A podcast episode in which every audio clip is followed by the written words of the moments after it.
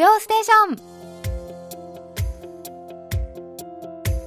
リスナーのリクエスト曲とともに気になるとっておきの韓国を紹介するソウル初情報番組土曜ステーション。進行役はマロンこと浅田恵美です。リスナーの皆さんこんにちは。アニョンガセヨえー、ソウルはここ数日雨がねよく降るんですけれども韓国で雨の日によく食べる料理がチヂミなんですよね。あの雨音がチヂミを焼く時の音に似ているからという説もあるんですけれどもね。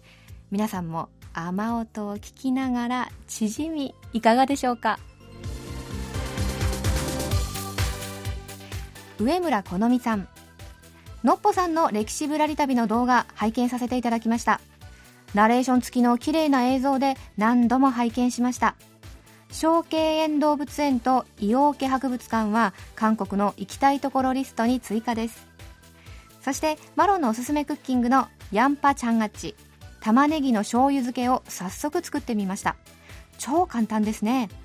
お酢の種類を変えて3種類作ってみました。穀物酢リンゴ酢黒酢。タレは熱々のうちにつけた方がシャキシャキ感が感じられるのにはびっくりです。唐辛子がなかったので自家製のピーマンで代用しました。残ったタレは冷ややっこにかけても美味しかったです。この夏に我が家で大活躍しそうです。とのお便りなんです。いやー早速作ってこんなに喜んでいただけるなんていや嬉しいですね。それもね3種類のお酢で作られたってねどれが一番美味しかったんでしょうか。はい。でタレを冷ややっこにかけるっていうのもねグッドアイデアですよね。ありがとうございます。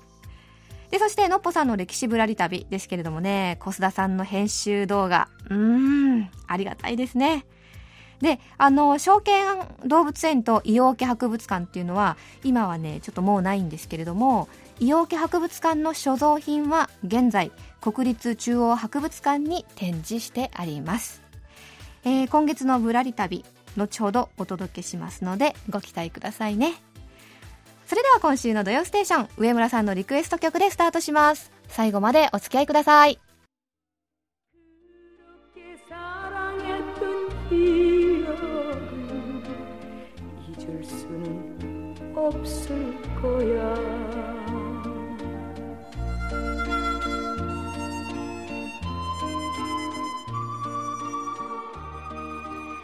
パティ・キムさんが1972年に発表したイビョル離別でした、えー、こちらの曲時には思い出すだろう冷たい人だったけれどあんなに愛した記憶を忘れることはないだろうというね歌詞から始まるんですよね。えー、日本でも大ヒットしまして1989年の NHK 紅白歌合戦にこの曲で出場されました。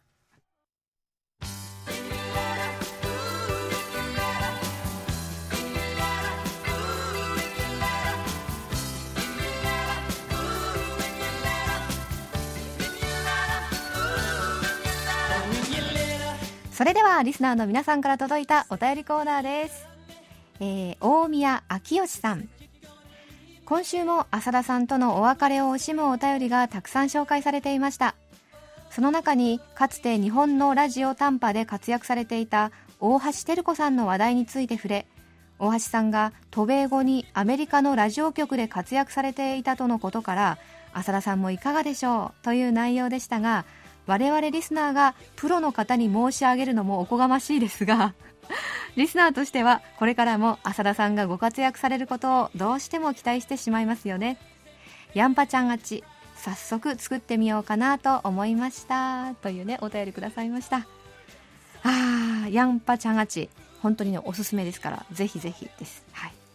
そして大宮さん。あのねあのまあご存知でしょうが私プロではないんですよね。あのね方言とか、まあ、特にあの広島のねイントネーションっていうのがねどうしても最後まで抜けませんでしたね。でそしてまあ私もねラジオは本当に大好き愛していますのでアメリカに行ってもラジオにね関連したお仕事ができたらなーなんて大きな夢を抱いてアメリカに向かいたいと思います。続いては及川和明さん。今週はインコの Q ちゃんの訃報のことを取り上げてくださりありがとうございました。Q ちゃんも喜んでくれていると思います。今週も浅田さんが卒業されることを惜しみ LA での新生活を応援するリスナーの皆さんのメッセージがたくさん紹介されていましたね。中でもラジオ仲間の小川さんが LA に行かれたら地元のラジオ局で DJ をしてみてはという提案がありましたが私も賛成です。渡航されたらシンコロに気をつけて新しい生活をスタートしてください。またドステの新しいパーソナリティが決まったとのことスタジオに招いてのインタビューがあるそうなので楽しみです。でそして続いては岡安義行さん。土曜ステーションは毎回楽しみにしていました。浅田アナが番組を卒業されると聞いてとても残念に思います。とても雰囲気のいい番組となっていたと思います。これからもこのような雰囲気のいい楽しい番組をお願いします。とのりあのお便りくださいました。えー、及川さん、えー、岡安さんありがとうございます。えー、土曜ステーションのね新パーソナリティさん。うん。あの来月2週目の放送。8月8日にスタジオにお迎えしましてお話をたっぷり伺う予定です。あのね聞くところによるととってもお優しい方なんだそうですよ。ね皆さんとっても楽しみでしょ。待っていてくださいね。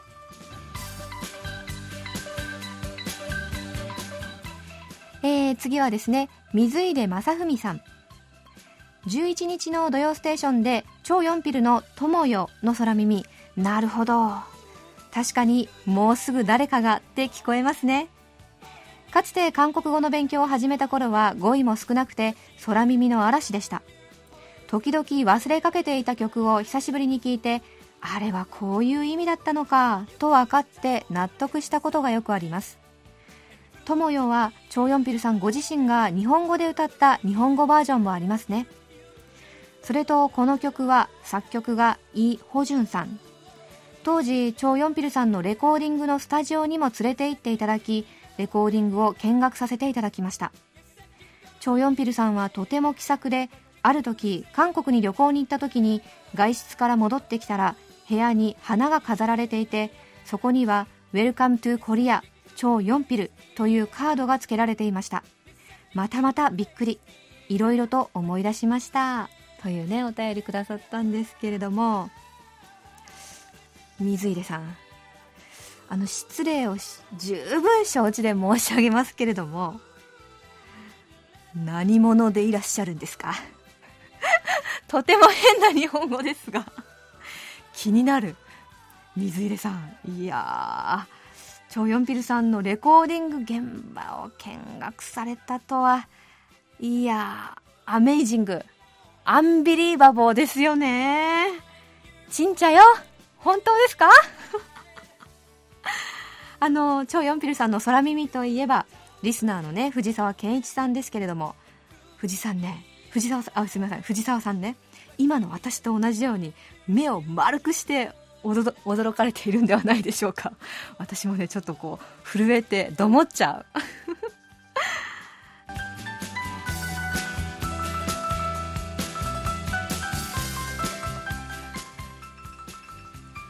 それではこちらのコーナー行きましょう。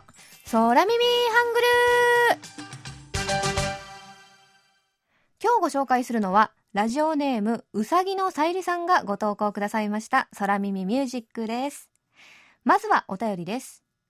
えー、ポルパルガンサチュンキね赤ほほ思春期の予編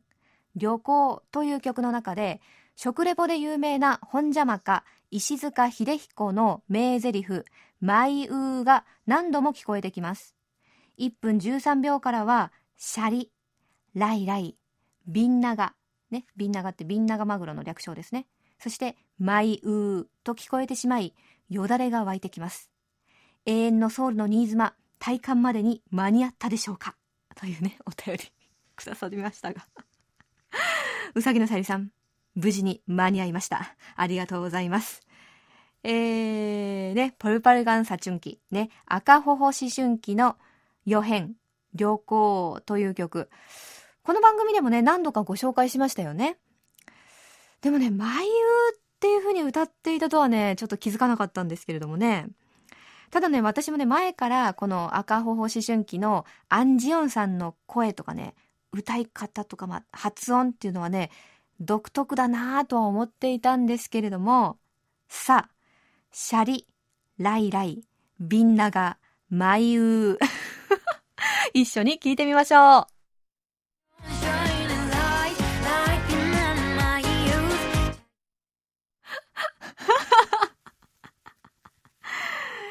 いやね、これ私、こう、何度もね、リピートしてね、最近聞いてるんですよね。シャリ、ライライ、ビンナガ、マユーってね、聞こえますけれども、いや、うさぎのさゆりさん、これにこうね、当てはめたうさぎのさゆりさんにも拍手ですね。ちょっとお腹が空いてる時に、ね、お酒をちょっと一杯飲みたいなっていう時に聞かれたんでしょうかね。はい。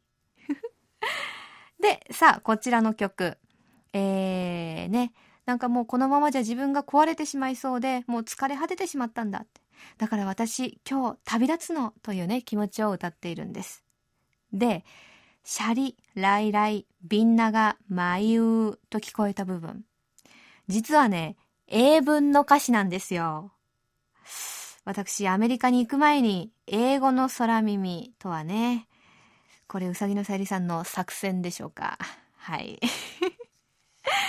で、韓国語では、えー、韓国語というか、まあ、あの、原文のね、歌詞では、シャイニング、ライトライト、ピンナヌン、マイユースという風に歌ってるんです。おいおいマロンさん、その発音でアメリカ行けるのかい？っていう風にね、言われそうですけれども ね私が一番不安なんですけれどもね。まあ皆さん、今日のところはご勘弁ください。はい。で、まあ、シャリと聞こえた部分は、英語でシャイニング、ね、光るとか輝くとかっていう意味ですよね。で、ライライと聞こえたのが、ライトライト、光という意味ですね。で、ビンナガと聞こえたのは、ピンナヌン。こ、ここだけ韓国語なんですよ。ピンナヌンっていうのは動詞のピンナダっていうところから来てるんですけれどもね、光るとかきらめくという意味です。で、マイウーと聞こえたのは、英語でマイユース。ね、私の青春っていう意味ですよね。ではもう一度聞いてみましょう。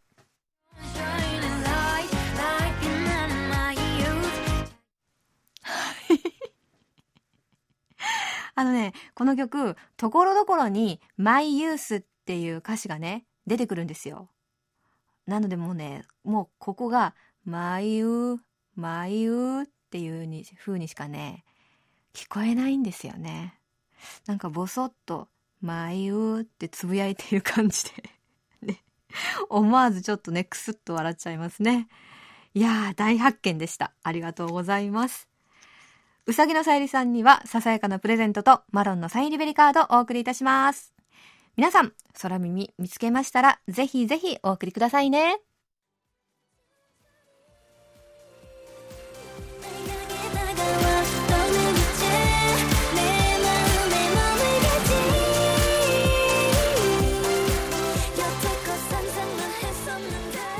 諏訪二郎さんのリクエスト曲「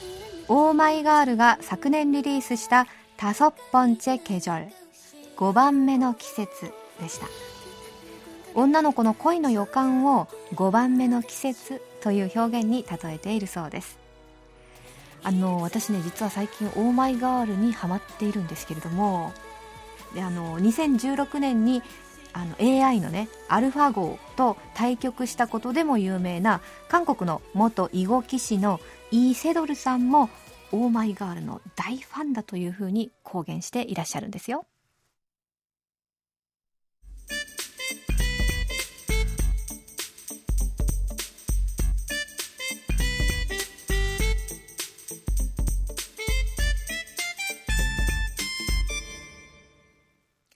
毎月最終週のこのコーナーは、のっぽさんこと小須田さんの歴史ぶらり旅です。皆さん今日はスペシャル版でお届けしますよ。皆さんこんにちは。えっとですね、今日はついに歴史ぶらり旅スペシャル版ということで、はい。現場にお供させていただけることになりました。よろしくお願いします、はい。はい、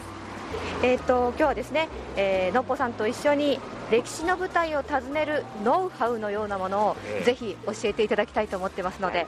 実はですね今私たちはソウル市の中心部ですね。あのチョンロ区にあります仏教寺院チョゲサというねお寺の前に来ております。はい。のっぽさんで今日はどうしてこちらに来たんでしょうか、まあ、このお寺に来るのが目的ではなくてこのお寺の同じ境内にあるちょっと歩いてみましょうか。あのあちらに古い建物があるんですけど、ええ、あの建物を今日のまあ歴史スポットとして紹介したいという趣旨なんです。はい。じゃあちょっと上下差から少し離れますね。はい、ねはい。今一緒に歩いてますけれども。ちょっとあそこの看板があるんですけど、はい、なんて書いてありますか、あ郵政総局って漢字でも書いてありますね。そうですね実はこの建物は朝鮮郵便事業発祥の地なんですね。あ郵便事業の発祥の地。はい。それでそのここの郵便事業のあのスタートが朝鮮の歴史的事件と関係があるということが分かりました。歴史的事件。どんな事件でしょうか、はい、それは1884年の甲信事変。こちらではカプチョンチョンピョン。カプシンチョンピョン。甲信政変と呼んでますけど、はい、まあ一種のクーデター事件ですよね。ほうほう。これ私もあの高校とかの歴史の時間に勉強した記憶がありますけれども、はい、この手前の道路ですけど、はい、この道路も郵政局路になってるんですよね。へえあ本当だ。看板にも郵政局路って書いてありましたね、えー、私地図を見るのがあの暇でもんですから 趣味なんですけど、えー、この道路が郵政局路っていう書いてあるので、はい、まあこの近くに郵便局大きな郵便局とかねあるのかと思ってみたら何もないので、はい、不思議だなと思っていたんですけど実はこの建物が、はい、その昔郵政総局という名前の建物だったということが分かったんです。あの甲信事変というのは、はい、1884年12月4日に起きた事件なんですけど、はい、途中で中国の、まあ、当時の新国軍が介入してわずか3日でクーデター失敗しちゃうんですね、うん、仮に成功していれば日本の明治維新に匹敵する歴史の大転換になった事件だったんです、はい。それでその甲信事変というのはあの開化派あるいは独立派と呼ばれる若手官僚が当時政権の中枢にいたいわゆる主級派を追い出して、はい、まあ、一気に近代化改革を進めようとしたものなんですが近代化改革、はい、はい、その中心人物といえばキム・オッキュン、うん、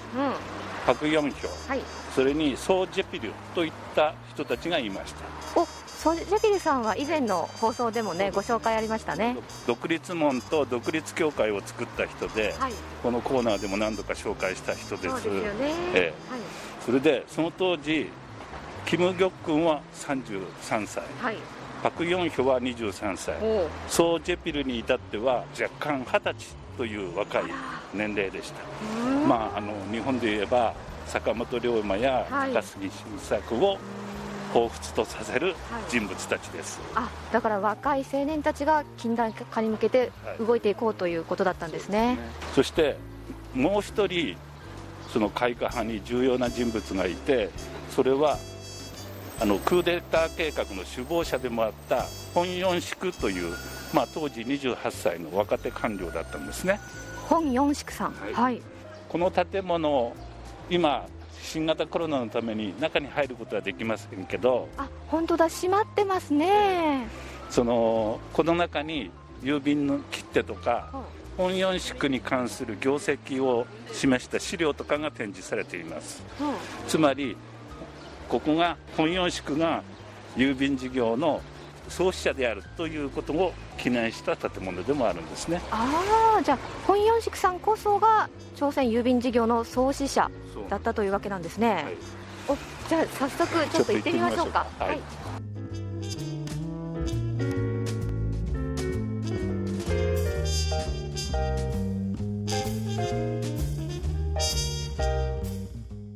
はい。あの、はい、この中には入れないのでちょっと裏に回ってみましょうか、はい、はい。はい、あの本四宿に関する説明があって、えー、ちょっとご覧いただけますか、はい。えーと、これが本四宿の顔ですがここに並んでる切手は朝鮮最初の切手なんですね、5枚あります、はい、カラフルな、えっと、赤と青とオレンジと緑と5問10問あ本当だ50問100問50問100問だ。それでこれは本四宿が日本に印刷を依頼した朝鮮最初の切手の図案なんです、ああそうなんですね。日本に印刷を依頼したものなんですね、はい。はい、まあ、そうやって準備をしてあの郵政総局の開始スタートに備えていて、その開始をを祝う祝宴の場が更新政変の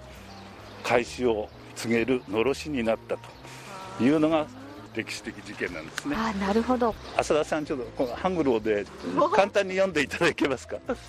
い、イギリスで世界最初の切手があの誕生してから40年後の1884年に韓国でも近代式の、えっと、郵政制度が受け入れられてであの実施されましたよということですね。というようなことが書いてありますね。はい、それで私の場合はハングルが読めないもんですから実は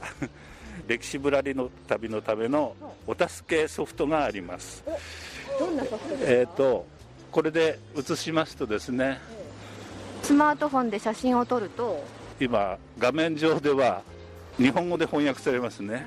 本当だ。小沢さんが今写真を撮ったんじゃなくて？えっ、ー、とレンズを向けただけで画面上で翻訳されるという Google の翻訳ソフトなんですけど、はい、ただご覧のように郵政総局が友情総局となってます。つまりあんまり完璧な翻訳ではないんだけど、ええ、まあ一応何が書いてあるかは分かるようなことになってるんでこれはあの私のような外国人がソウルを旅する時の重要なツールになっております。あこれはいいですね、えー、使ってみてください。はい、はい。えーと、それであの本四宿についてなんですけど、はい、名門出身の貴族で国王古城の信頼が厚くて、はい、日本やアメリカに視察団の一員として派遣され、はい、えー、日本では前島密かという日本の郵政事業のあの創始者ですね。と接触したりニューヨークでは郵便事業の実際を視察しています。そして帰国後自ら郵便事業を提案して、はい、国王の許可を得て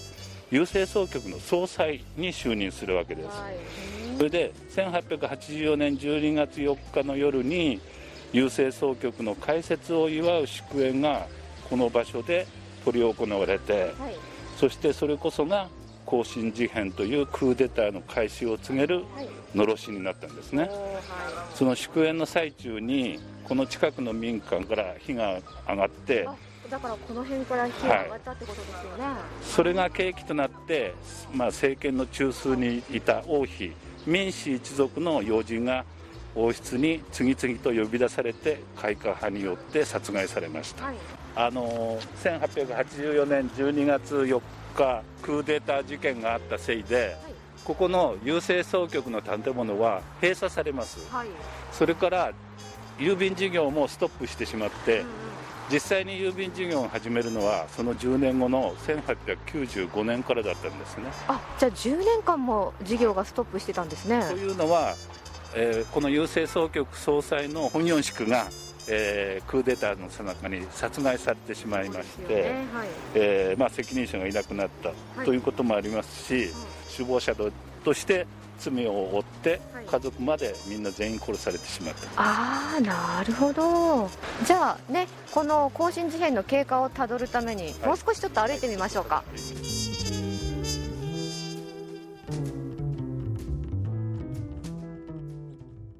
今ねずっと歩いてきまして今私たち郵政総局から歩いて数分のウニョン郡というね建物の前に来てますよね。この宮殿はあの昔幼い頃の国王コジョンがその父親の大院君と暮らした場所なんですけど、はい、その頃あの政治の実権を握っていた頃はここが政治の中心になっていた場所です、はいはい、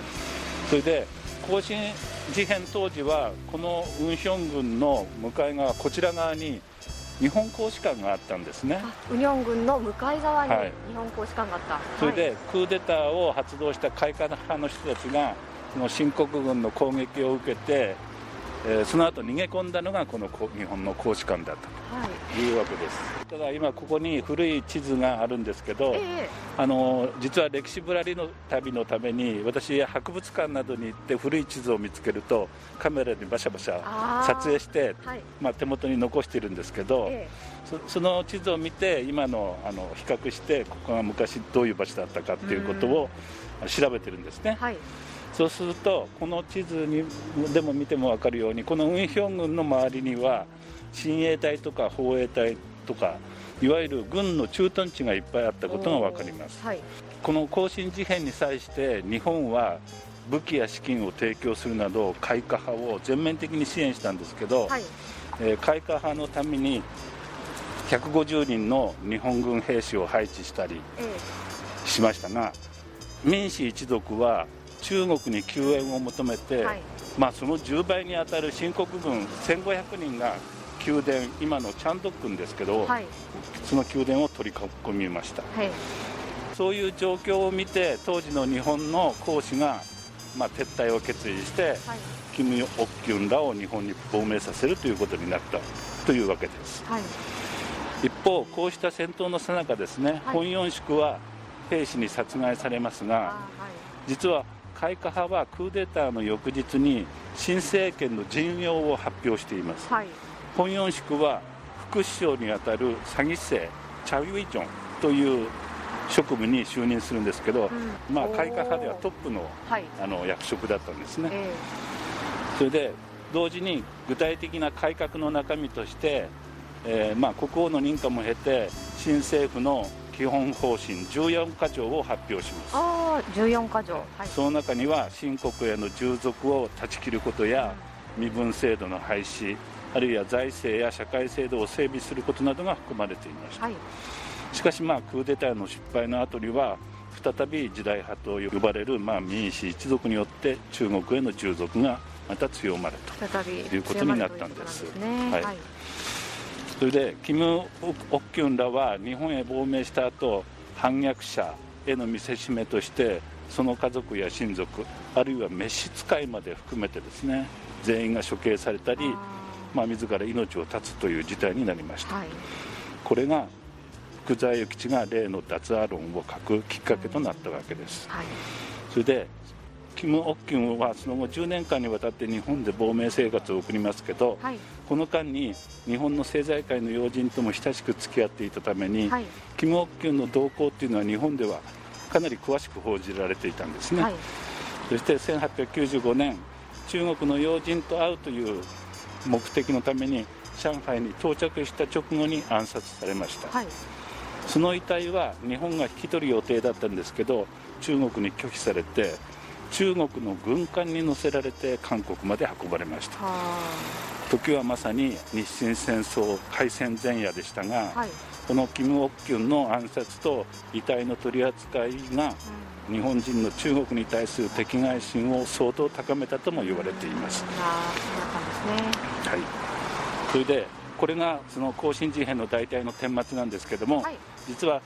甲信事変の経緯については日本も相当当事者として関わっていたので、うん、その人たちの証言も多く記録に残っています、はい、まあ、そうした資料を含めてですね日本と韓国の若者たちが日韓の歴史について、まあ、何の気兼ねもわだかまりもなく自由に語り合える時代が来ればいいなと思っています、ね、はい、今日小須田さんにいろんなノウハウを教えてもらったのでこれからね生かしていきたいと思います。皆さんもねぜひあの小須田さんのノウハウを思い出しながらソウルをねいつかぶらりしていただきたいですよね、はい、じゃあ小須田さん今日はありがとうございました、はい、ありがとうございました。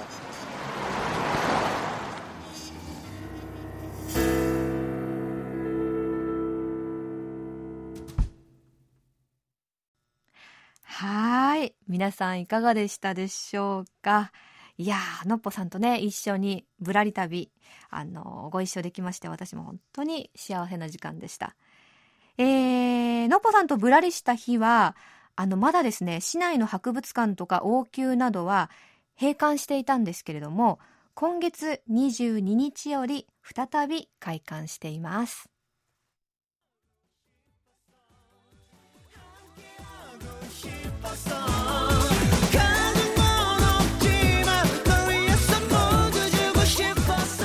岩手県の伊藤浩一郎さんのリクエスト曲です、えー、混成グループクールが2002年にリリースした「チンシル」「真実」でした。あなたを愛したい一緒にいたい自分には何にもないけれど君のために全てを捧げたいという恋人たちのピュアな心を歌っています。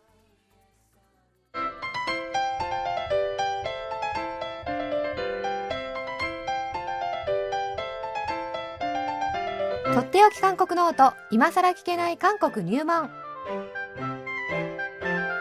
ソウル滞在17年目の韓国社会ウォッチャー本育大学経営学部助教授の尾形義弘さんが韓国社会のどんな疑問にもお答えします。尾形先生今週もよろしくお願いします。よろしくお願いします。えー、ではご質問です、はい、三重県の山中隆文さんです。今年は韓国戦争70周年とのことですが韓国における対米感情はどうなのでしょうか？日本の新聞報道ではあまり良くないような印象を受けるのですが、えー、現状を、えー、状況を教えてくださいというね、はい、ご質問です、はい。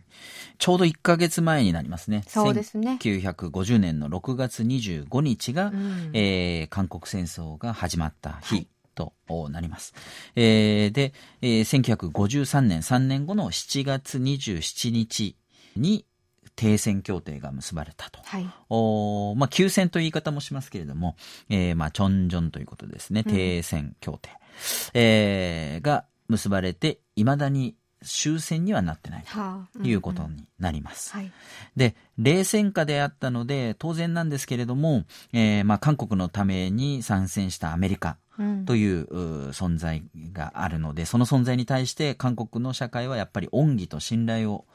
感じてるんだろうなというのが、はい、ああります。うん、まあ、北韓の立場からすると逆に反米ですよね。えー、というのはやっぱりアメリカと戦争をしたという意識が強いから、はい、なんですけれども、えー、当時はまあ戦時のその統帥権というのをですね、韓国は連合軍の総司令官、えー、アメリカ軍に、えー、のマッカーサーに、えー、託したんですね。はい、で、えー、韓国っていうのはそのままですね、今に至るということで、うん、あの、もう全面的にアメリカと一緒に戦争をしたし、うん、えー、今も一緒に同じ陣営にいるとい。う認識があるので、はいうん、アメリカなしには韓国の安全保障っていうのは考えられないと、うん、いうことになるんですね。はい、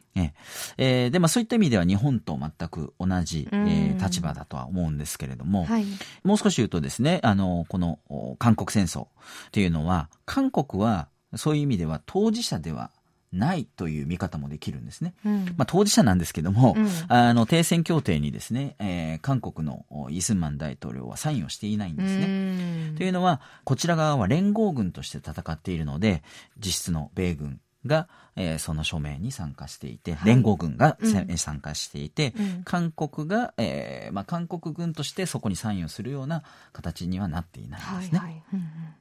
えー、なので、まあ、南北関係においてですね、うん、あの、まあ、韓国の立場からすると、やっぱりちょっと自律的な、えー、政策の実践を望むという側面もあって、そのアメリカにくっついてるだけじゃなくてっていうような意味で、えー、こう、反米感情というのも、えー、まあ、あるにはあるんですけれども、やっぱり基本的には、えー、まあ、親米国家と、いうふうに言える立場にあるんですね。はい、えー、ですが、その反米感情という意味でいくとですね、あの、1980年、例えばですけれども、はい、1980年の518事態、うん、公衆事件なんていうふうに言われますけれども、え。まあ、アメリカがですね、えー、十分な、介入をしなかった、あるいは、えー、放置したとか、えー、そういったことで、まあ、韓国の民衆がですね、えー、虐殺されたのを黙認したというようなあ見方からあ反米感情も一部にありますし、はい、まあ、最近ので、えーまあ、一番大きかったのが2002年の女子中学生、うん、えー、装甲車圧死事件と。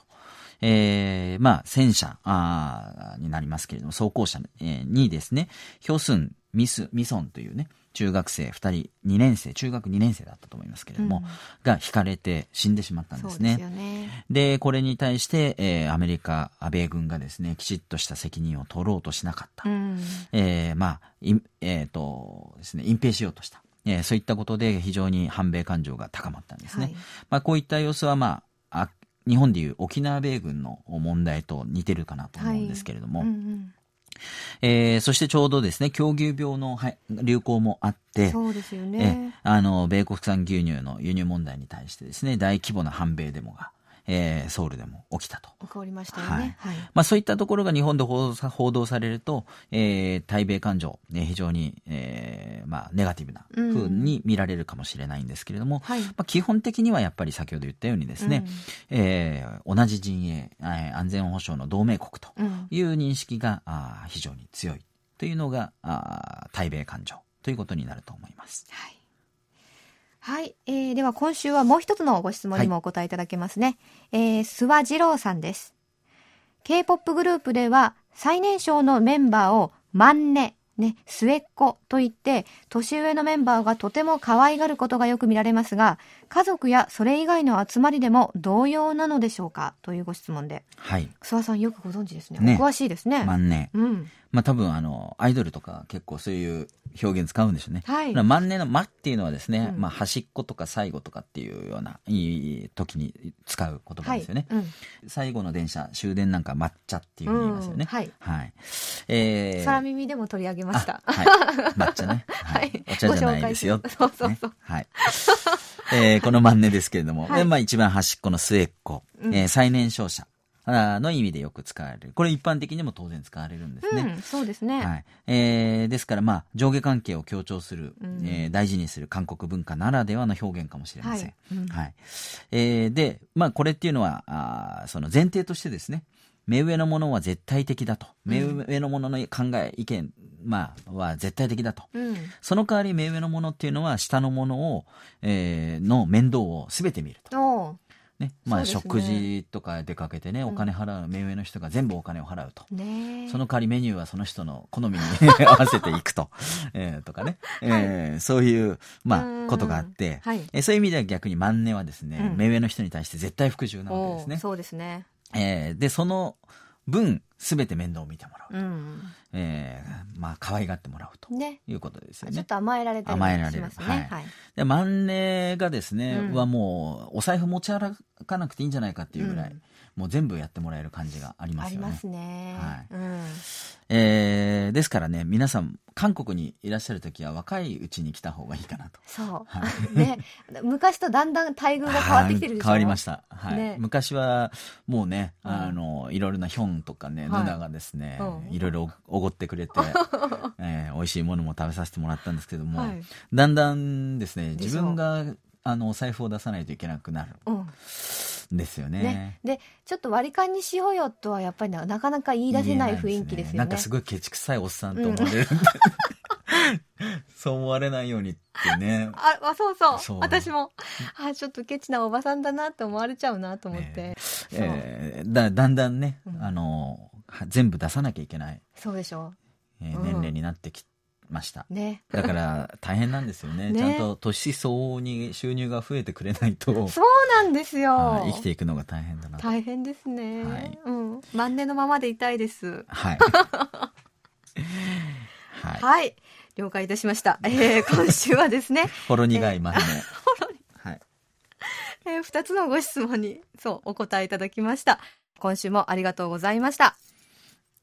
えー、とっておき韓国ノート、今更聞けない韓国入門宛てに、皆さんどうぞお気軽にご質問を寄せください。質問が採用された方には、尾形さんのサイン入りカードとささやかな記念品をお送りします。えー、今週はご質問を送ってくださいました、山中隆文さん、そして諏訪二郎さんにお送りいたします。さあ、そろそろお別れの時間ですね。エンディング曲は鳥取県の高橋浩二さんのリクエスト曲です。女性デュオダビッチが2008年にリリースした曲です。二度と浮気なんてしないで。私一人だけを愛してほしいのというですね、女心を歌ったサランはチョンジェン、愛と戦争をお聞きいただきながら、今週の土曜ステーションお別れいたします。お相手は永遠のソウルの新妻セデマロンこと浅田恵美でした。それでは皆さん、また来週。 안녕히 계세 요。 나 있잖아너없으면 죽을 것 같아 내 눈은 두 개인데